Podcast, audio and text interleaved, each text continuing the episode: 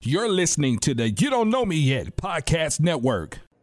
Holly Cotton here, and I am joined today by Mr. Rudy Rush. And if you guys don't know Rudy, first of all, you're missing out. Make sure you follow him on all of his social media platforms.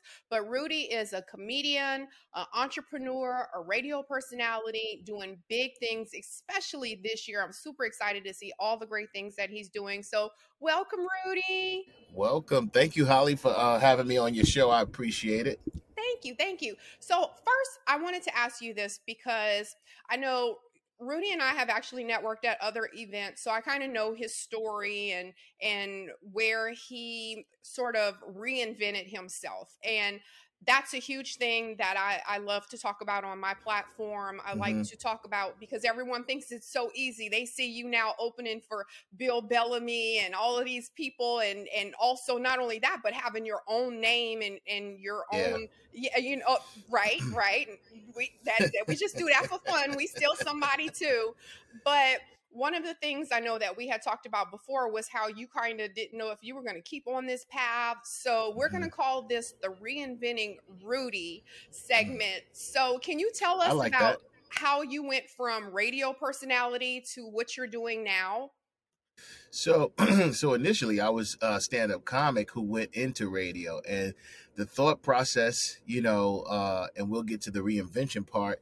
It's been a long trip for me. I'm in 30 years this year in May of doing stand-up comedy. I started when I was 19. So you could do the math behind that. But, you know, I got into radio for personal reasons, and it's much like, you know, making decisions in life like, oh, I'm going to stop going to school and focus on this for a couple of years. I'm going to start a family. You know, I've seen women get pregnant and say, I'm going to spend more time being a stay-at-home mom instead of being a career woman.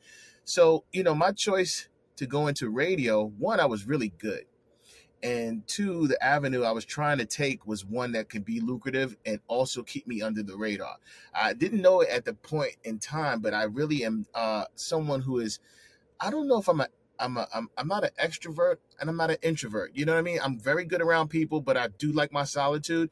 And I kind of was going for that whole, like, I don't need to be in a restaurant and people coming up to me, asking me for this and that.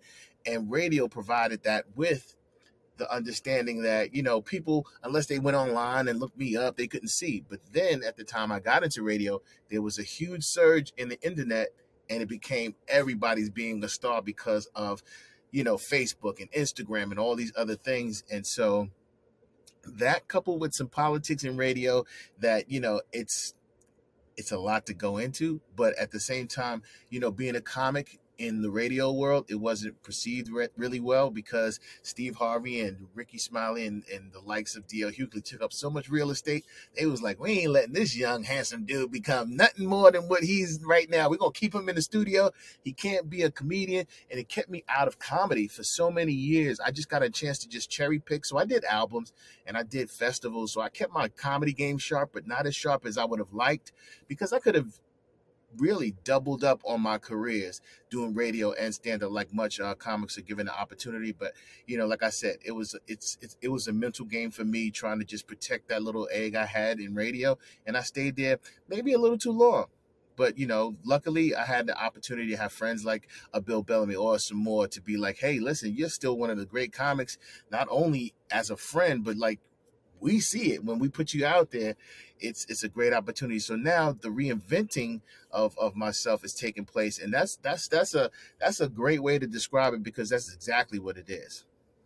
Yes, and that's what I love about one. I want to just say one thing about what you just said, because people don't realize the lack of privacy that comes with being a face, because it's so easy. It's like, you know, oh yeah, I want to be famous. And now everybody's like in your business. No, I'm telling you, Holly, you could take some of the top, and, you know, and some people are built for it. Like, you know, like I would use Kevin Hart as an example, even, you know, working with Bill Bellamy, they really know how to, and I've been around some athletes as well who do really well at taking people on. And they know how to just kind of diffuse certain situations. And I've seen others not handle it so well. And I think I'm a diffuser, so I would handle it well, but it's just so overwhelming at times that you got to really be prepared. And as an older gentleman now, in my age, 40 plus, I can handle it a lot more than I could when I was young. I think it was a bit overwhelming for me, and I didn't want to let people down by showing them like, hey, I really don't want to be bothered with that. You know what I mean? You're doing some extra stuff. And right. So, yeah, so no, it is very tough. So be careful what you wish for, people who want fame, because it's a lot. Right. That's what, and I actually had a conversation with someone today, actually. And I was like, you know, you don't know me. Like you see me on social media and you see the things that I do. And I love being personable and talking to people, but you really don't know me. You don't know anything about it. And I know that that's hard for you guys, especially because people, they're laughing, and laughter kind of brings everyone together, and they're like, what's up? You know, and then you're like, but no. And it's crazy because it's not like a singer, because like most singers ain't gonna have guys coming up to them, you know, like, yo, what's up, man? I love when you sing that one song about that, you know, like, so with us as comics, you get everybody. You get dudes that's like, yo, I love that joke about the blanket, or I love that one about the dog. And then you get females as well that love the comedy or may find you attractive or whatever. It's just everybody really loves a funny guy. This is facts. That's facts. That's how I keep my men, Rudy, because they love me being funny. So, you know, I'm an informal comic. Anyway, I digress. So the first question I wanted to ask, because as we're talking about being funny, I think it's so important to also talk about some of the struggles that you guys have as comedians. So my question is, what is something, or is there a situation that you experienced, or is there a joke in the back of your head where you're like, I will never try that again, where you thought it was hilarious and everybody was like, this ain't it. This ain't it. No, you know, there's never been a joke that I've done that probably, I wouldn't say there wasn't a joke that didn't work, but there's never been a joke that I wrote that I couldn't work out into being a good joke. But I have had situations, especially working in this new rebuilding stage. I do a lot of opening, which means I'm the first comic on. And if you interview any comic, you know, if you said to them, you ask them a question, where would you like to go on first? If it's a show of 5 people, where would you like to go on? Most would say either last as the headliner or second or third. Then no one wants to go on first. And so this new road really has humbled me to the point where I have to go on first a lot, but it's really galvanized, really made me very strong in the sense of, you know, everybody's first impression of what the night's going to be like has to start with me. And it actually kind of finishes with me too, because by the time I get into a lather, everybody's like, yo, you were one of the funniest, if not the funniest guy that night. And I like that part, but it is a struggle. So you have to kind of gauge the crowd. Sometimes if certain things don't work out, because I have a little icebreaker that I do in the beginning of the show. And if the people who are working in conjunction, like a DJ or somebody that works with the club, is not in sync, it really kind of throws me off. But it when I was younger, it used to really rattle me. And now I just kind of like morph into something else, and I always hit the goal. So yeah, so it's not a joke per se, but it definitely gauging the audience initially is a huge thing. It's big for every comic. Every comic comes out and they want to make that first initial statement. Even famous guys and famous females that come out on stage, that first word that comes out of your mouth, if it's not something humorous, people are kind of scratching their head like, what can we expect? But when you hit it out the gate right away, they're like, oh, hold on, who's this guy? He's funny. And so, right. So yeah. And you also have, I know I've been to a few comedy shows in my time also. And I know I'll see people that they try to sit like right in the front and they try to keep a stone face. It's almost like they go in with the mission that I am not going to laugh. I am not going to show them I'm having a good time. So it's like a challenge for you guys. You know, and it's funny because I've seen those people before, but they don't. And like I said before, I've been through the trenches of, you know, coming up in New York City, some of the hardest places to perform in New Jersey and New York. And I mean, as long as they're not yelling and throwing beer bottles and chicken bones, like, I'm good. But, you know, when you get people like that, and I think myself, I become a crowd favorite because not only it's a funny thing to talk to people. And as I'm telling the joke, I'm talking to you. So I see that person who's actually stone-faced, and I'm like, yo, bro, you know if your boy asks you to go to the bathroom and he's like, he lights up all of a sudden, like he talking to me in front of everybody. He ain't trying to play me out or nothing like that. I just try to make everyone feel like they're a part of my show without being the show, if that makes sense. So yeah, I mean, I welcome those people who kind of feel like, oh, I'm not into laughing or whatever, because they all seem to break down at some point, and they love the show. Yeah, and I'm always like, but you bought a ticket for a comedy show. You're at a comedy show, but you're like, I ain't laughing. I don't get it either. I don't get it. So to kind of sidebar about what you just said about talking about the audience and things. Now, let me tell you guys, if you've never been to one of Rudy's shows or heard Rudy talk, he loves to talk about middle-aged women. Okay? Now, you know, I'm fine and all, but I am technically a middle-aged woman. So sometimes I'm always like, who the hell is he even talking about? Because I don't fit any of those categories. So what I wanted to know is, I'm not going to tell any of your jokes because they have to come see you, but how do you come up with that material specifically about the opposite sex? So is it stuff that you have experienced? Is it personal experience? Because I know you have the one about the two robes. So I'm like, so you had to know, is it something you heard, or is this personal experience with people that you've dated that are middle aged, and you're like, this why your ass old? No, let me tell you something. I'm probably close to stop. I'm going to stop talking about middle-aged women or older women, even though it's such a fun topic and I'm so very well versed at it, because it is a lot of personal experience. A lot of comics, you know, and I take it as a compliment, but so many comics are now, anytime you hear somebody say, Miss Shirley and Miss this, Miss Barbara, I did that so long ago that, you know, it was part of, you know, comics just kind of ribbing me. Sometimes we'd be out somewhere and the old lady would walk past with a cane or a walker. They'd be like, yo, Rue, you ain't going to push up? Because I always kept the older lady with me. No, and it's not old, but I always had a grown woman. So if I was, you know, in my early 20s, I have a 40-year-old chick with me or something. I always had this, you know, and all these young people running around the bar. We stay in that class and she got on the fur and she just chilling.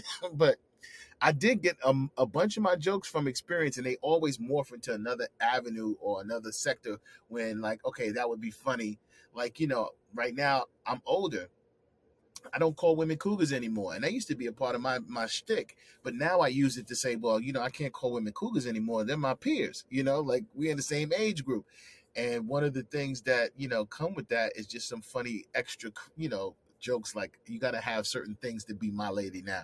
Like, if you over 60 and I'm dating you, if you ain't got no parking sticker, like, I don't know what we gonna do, you know? That little bit, I was dying when you were talking about that. The person. So it's funny. Woman. I have a friend. I went to the back of, like, so she has, and I can't tell too much information because she'll kill me, but like, she's in the industry and we really good friends and stuff. And I went to go use her restroom. Soon as I close the door, it's a nice fluffy robe. It's just like a couple robes on. I said, women who have robes on the back of their bathroom door, they grown, and it's a compliment in the sense of it's classy. You know, young women, they just have T-shirts or they walk around, you know, with no clothes on at all. So it's just, you know, it's just the showing of two different ages and groups, you know, doing some stuff. Well, I don't have a robe. I have a fluffy robe I use when I dye my hair, but. See, you got one though. I ain't got two. And I will have you know, Rudy Rush, that when we were in college, Victoria's Secret kind of had just started coming out. Like when I was in college, Victoria's Secret was like just the new place, or like the thing. And they used to have these satin like robes that if you have one of those Victoria's Secret satin you was robes, on point. you have money, like you was doing it, you was sexy, you could put that on for your little boo in college. So I have you know, we were 20 and we were wearing robes. But let me tell you what these young women don't know about what grown women know. Like I went to a grown woman house one time. She had on, and I don't think young woman has heard this term. She had on a negligee. You don't hear that no more from no young people. Young people don't know what no negligee is. I was like, oh, let me go get my attaché case and come over here. And they don't even know how to spell negligee. So okay. Oh my God, that is so funny.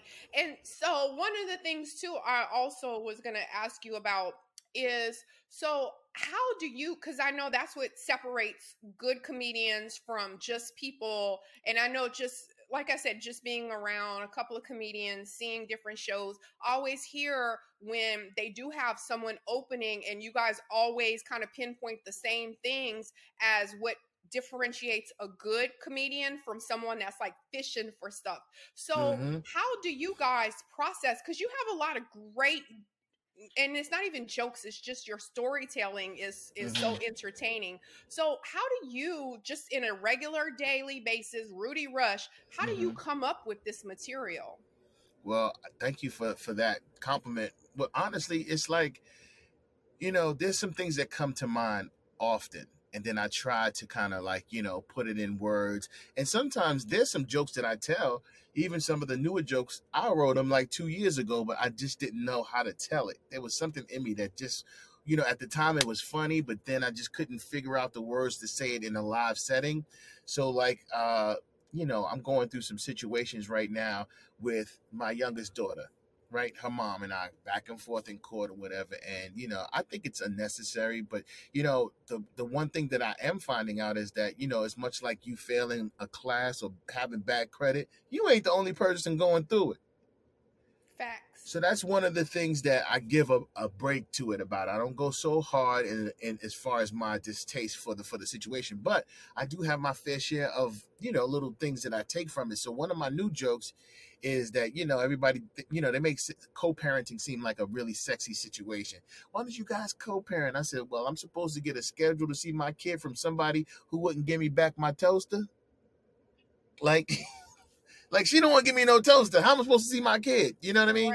Right. And people are so taken in by just the pure comedy of the realness of that.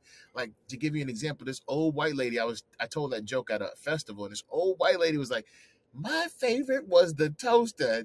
She didn't want to give up that toaster. You're not going to see that baby. Like, it's like people, I like my jokes to kind of resonate. Like, you know, you've been to comedy shows where somebody said, yeah, my dog was outside, the alien came down, and my dog was smoking weed in the backyard with the alien.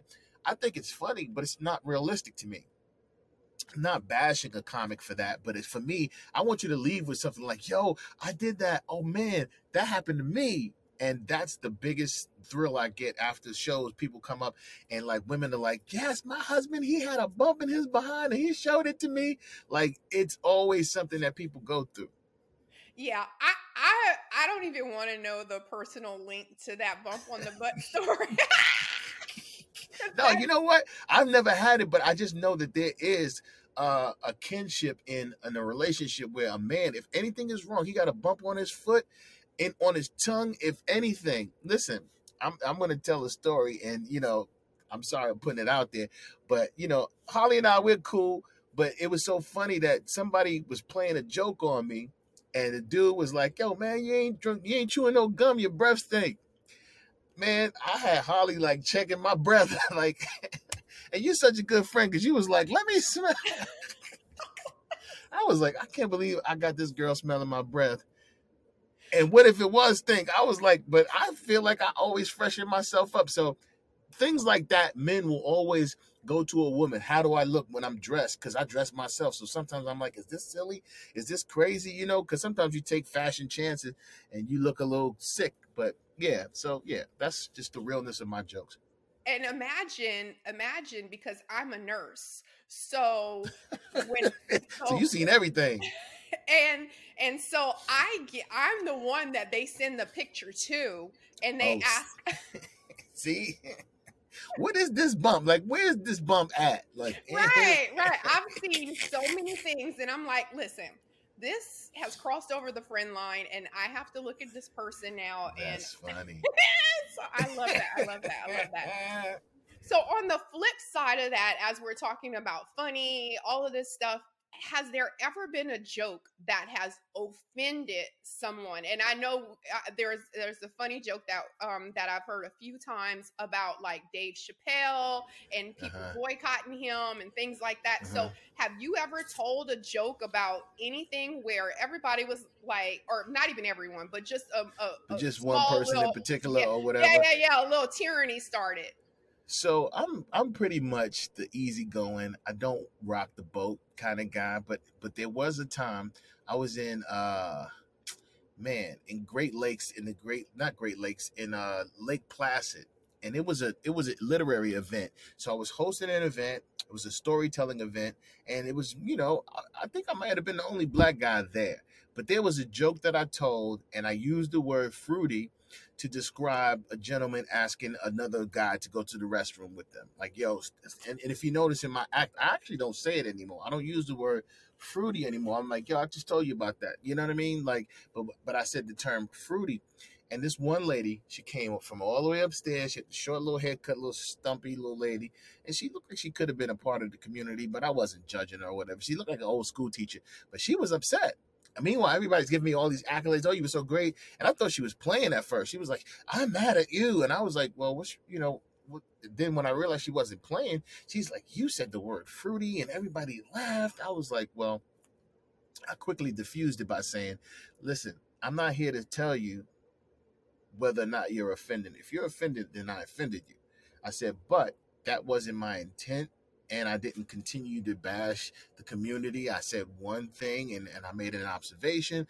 And it was one that if it bothered you, then I apologize. But if you have an issue, you could take it up with the people who produce the show. But other than that, there's nothing else that I can sit here and have a conversation or argument to say whether or not you're offended. If you are, then you are. But this was my intent. It wasn't to bash or be nasty to people. It was just to make a joke and keep it moving, which I did. And then she went away because she didn't know where to go from there. She wanted to really dig in, and she thought I was going to push back. And this one other lady was like, "You handled that so well." I was like, there's ways you can talk to people. And so, but that was one time that it actually happened. And I remember because it was the one time that it happened. But anything can happen. You could talk about Alzheimer's. You could talk about my mother died. Somebody can walk out like, my mama died yesterday and you brought that up. Like, you can't help but to offend somebody. Everybody's going to have a trigger point.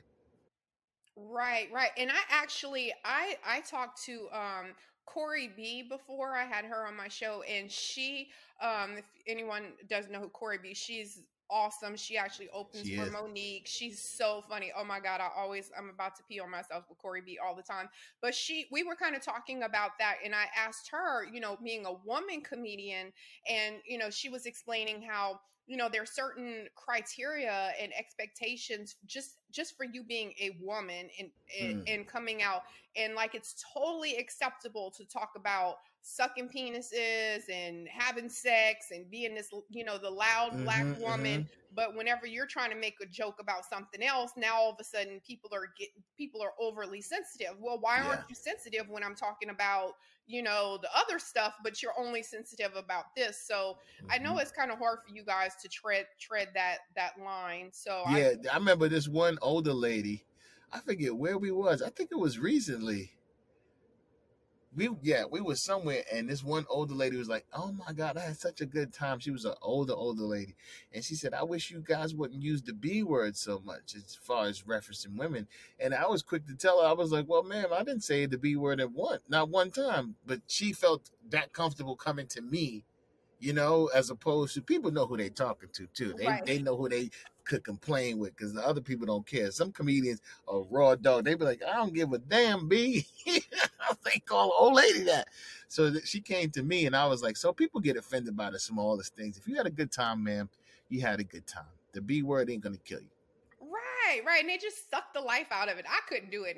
Like, I'm just funny just in natural personality, but I couldn't do it. Who told you was funny? No, I'm funny. Everybody says I'm hilarious.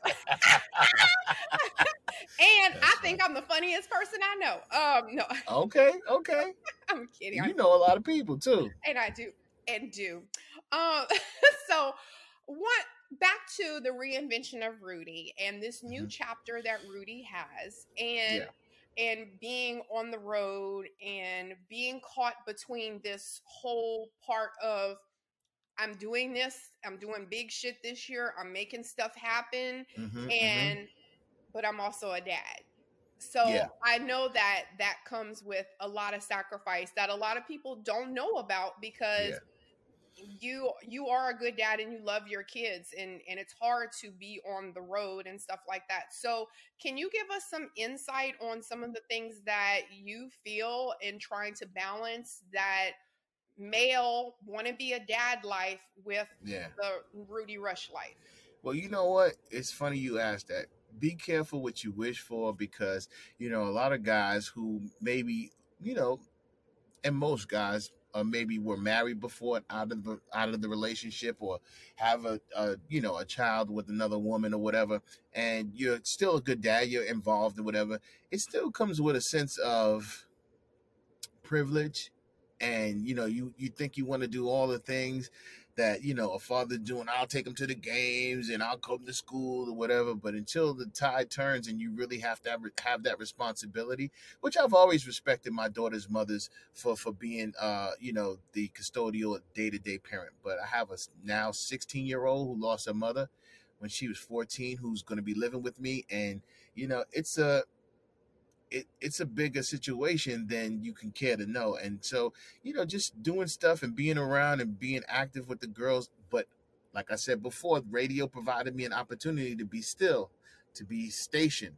And now, you know, in order for me to achieve the things that we were about to achieve in terms of resurrecting Rudy Rush, it's going to require me to be gone a lot. So I got to just figure out a way, which I will. I have a strong base around me and hopefully, you know, with some lucrative situations which are in the works, things like a nanny and just making sure I capitalize on all of the time that I have with the girls as they grow. And I have, like I said, the 16-year-old, she's a beast.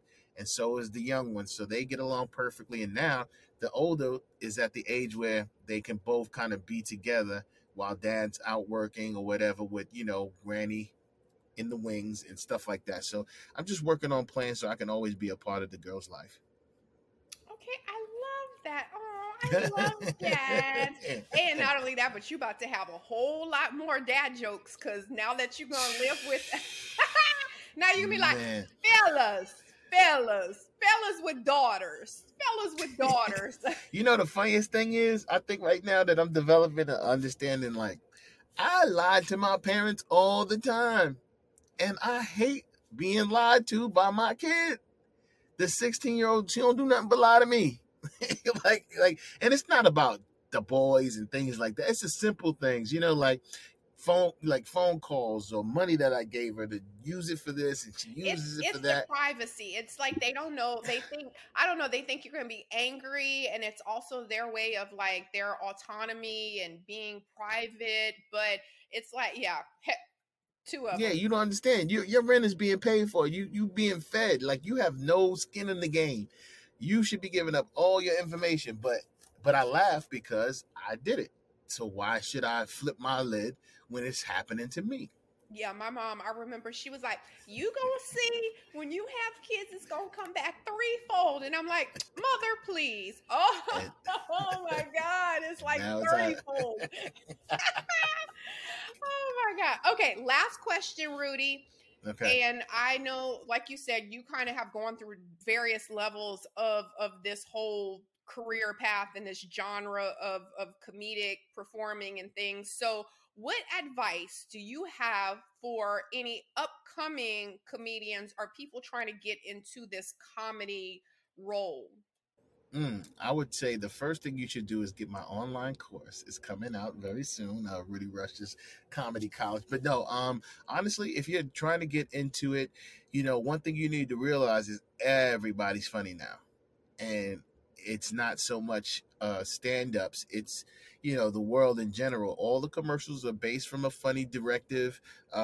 Even when you have something like TikTok or Instagram, you got people who are more famous than your favorite comedian because they have skits and all these other little antics that they do. So it's a very tough terrain, but there's one, it's a terrain that you can actually navigate if you're serious enough. And that's the one thing I take solace in, is that, you know, my skills and my talent level would allow me to do all of that. But now when you take the cream up and you put me on stage, you can't beat that. You take the top comics in the world, your favorite comic, sit him down, he knows who I am. And that's the goal. And now it's take it from that to get everyone else to make me a household name. So that's where we're going. Okay. Yeah. And that's a good point, because I say that all the time. Like, I see other people's podcasts, or I'll see like reels on Instagram of other people's podcasts, and all they doing is talking about sex. And I'm just like, oh, it's so easy. Like, it's such easy topic, yeah, but it's low hanging fruit. Yeah, I know, but I want to continue my platform. I want to continue to be the change that we need. I want to keep showing my daughter, my son, that, you know, this having a heart and doing the right thing and using your platform to show other people doing great things is the way that I'm going to be successful and stay successful. Yes. But yes, I know I'm always like, these skits, if I hear one more skit about sucking penises or whatever, but I can't do it. But it's like 8 million views. And I'm like, it's crazy. They give the algorithms to all the crazy people doing all the crazy stuff. Cause I'm like, I put out some stuff that is hilarious. You do. And they just totally give me 100 views or 2,000 engagements or whatever, but it never hits that 100,000 mark, 50,000. But, you know, I'm okay with it because, you know, one time I've gone into a barbershop, or I go to play basketball, or I see some old friends. They'll be like, yo, your Instagram is popping, dog. So I know that people are seeing it. It's just a matter of it, you know, starting to turn over till, you know, I can start getting people into theaters and clubs and arenas and stuff like that. And it's going to happen. Oh, yeah, for sure. And that's going to lead into my reel that got a million, it's like 1.5 million views on Instagram is literally where it was my birthday. And I was like walking towards my daughter recording in a dress. And wow. It's like 1.5 million views. And I'm like, what? I'm walking. I'm not even saying anything. What kind of dress you have on? I was fine. I was looking fine. But I'm just saying, it was very classy. But it was my birthday dress. Let me tell you, Holly, during the COVID and I wasn't working, I was 2 minutes. I swear, before Bill Bellamy called me to go on the road with him, I was like 2 seconds from taking off my drawers, getting a soft pair of gray sweatpants, and starting the OnlyFans. I was like, it's go time. Call me Mr. Hippie. I'll be all the hip shaking and all that. But no, people are getting paid in ways that we have never seen before, and it's not very hard to make a lot of money when you're just being silly. People are silly. They're not so much funny. People are silly, and they get paid for it. Exactly. We ain't hating on it. No, not at all, because I can't wait to do yeah. I know, but we also just saying that quality shit is around too. So, you know. Yes. I digress. Yeah. Okay, so Rudy, to wrap up everything, let us know about any of your upcoming projects that we can support you on. I know you have some stuff that's, you know, we got to sign an NDA for, so we can't talk about that. But I know you do have a lot of things coming up. So anything that you have, I know you talked about the course that's in the making, anything else that you have that we can support you on, your website, drop any social media handles, all of that stuff. Yeah. Go. All right, so listen, you all can find me at Rudy Rush on everything. So that's on TikTok, on Instagram, Facebook. I have a few things coming up. One is a couple of things that I'm very proud of. One is going to be a book. And it's going to talk about the situation about me and my children, but not to kind of bash or talk about their moms and stuff. It's also going to talk about my journey and how I became the type of person that would seek out a woman like that, how I was affected as a kid, how I feel about my father and men, how I was a hypocrite because I was only taught one way, you know, things like that men and women need to kind of hear both sides coming from a person who is not coming from a victim standpoint. So that book, I'm very encouraged and happy about the process of writing that. Also have an online course. And I'll tell you this, if you had Kevin Hart or anybody else of that nature do an online course, this is just like that, or maybe even better, because I've done so much more as far as different hosting gigs and television shows, and also, you know, being the youngest host of Showtime at the Apollo of, you know, ever. It's a lot that encompasses my career that I can give these young, talented men and women a really good platform to kind of just gauge how to get, not just be funny, but how to navigate the world of funny and how to really make a large impression and be great at what you do, as opposed to just, like I said, being silly and standing on stage. It's much more layers, many more layers to it. So that's one of the things. And then touring, you know, I'll be in a city near you. I'll be in Chicago on the 1st of February, the first weekend of February. I'll be in Dallas on the 1st of February. That's a Wednesday. So I got a bunch more dates coming through. Just follow me at Rudy Rush, and I'll, you know, let you know what's coming up next. Okay, I love that. So that's what we're going to call this episode, Reinvention of Rudy Rush. Yeah, I like that. I love that. And so I always close my shows with a life check. So if you've read my book, Day One, you know that a life check is basically to reiterate everything that we've covered to a certain point and make sure that you can implement anything pertinent, anything that could help change your perspective on life or a situation. So today's life check is really, really easy. It's don't give up on your dream. Reinvent yourself how many ever times you need to get the version that you want. So if this is chapter 865, you know what, rock it. This might be your year to win. So and I'm gonna let y'all know right now, Holly, I'm gonna do that, because you know what, I'm not gonna be walking around looking like a gym coach no more. Like I look like a football coach, like, yeah, man, and I'll wear these Under Armour. So I've reached out to a couple of people. This one young lady in particular, I saw she has this real fly style, and she was on Instagram, and we just had a light conversation. I feel like I need, now that I'm older, I need to, like, not dress in suits all the time, but definitely things that accent my build, but also say I'm grown, and this is a serious situation. So look out for that. Grown man status. Love it. Love it. Yeah. I love a man that ain't afraid of some patterns and some colors and different. That's all I wear is black. That's it. So yeah, I'm looking forward to it. If you guys ever see Rudy, he's the one that has the little tight t-shirt on. But the ladies love it. So thank you. Put that part on there. Love it. So that is Rudy Rush, you guys. Thank you.